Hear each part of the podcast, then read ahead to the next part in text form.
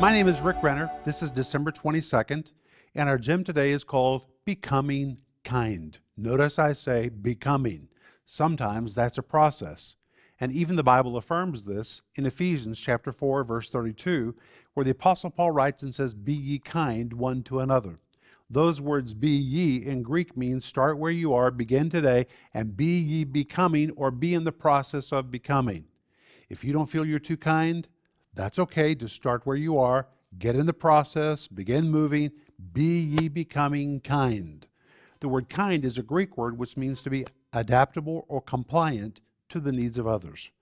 Rather than demand everybody be like you, a kind person is all the time thinking, how can I be what people need me to be? It is the ability to be adaptable to the needs of others. Well, that's not the way the flesh behaves. The flesh says, this is me, like it or lump it, I'm not changing.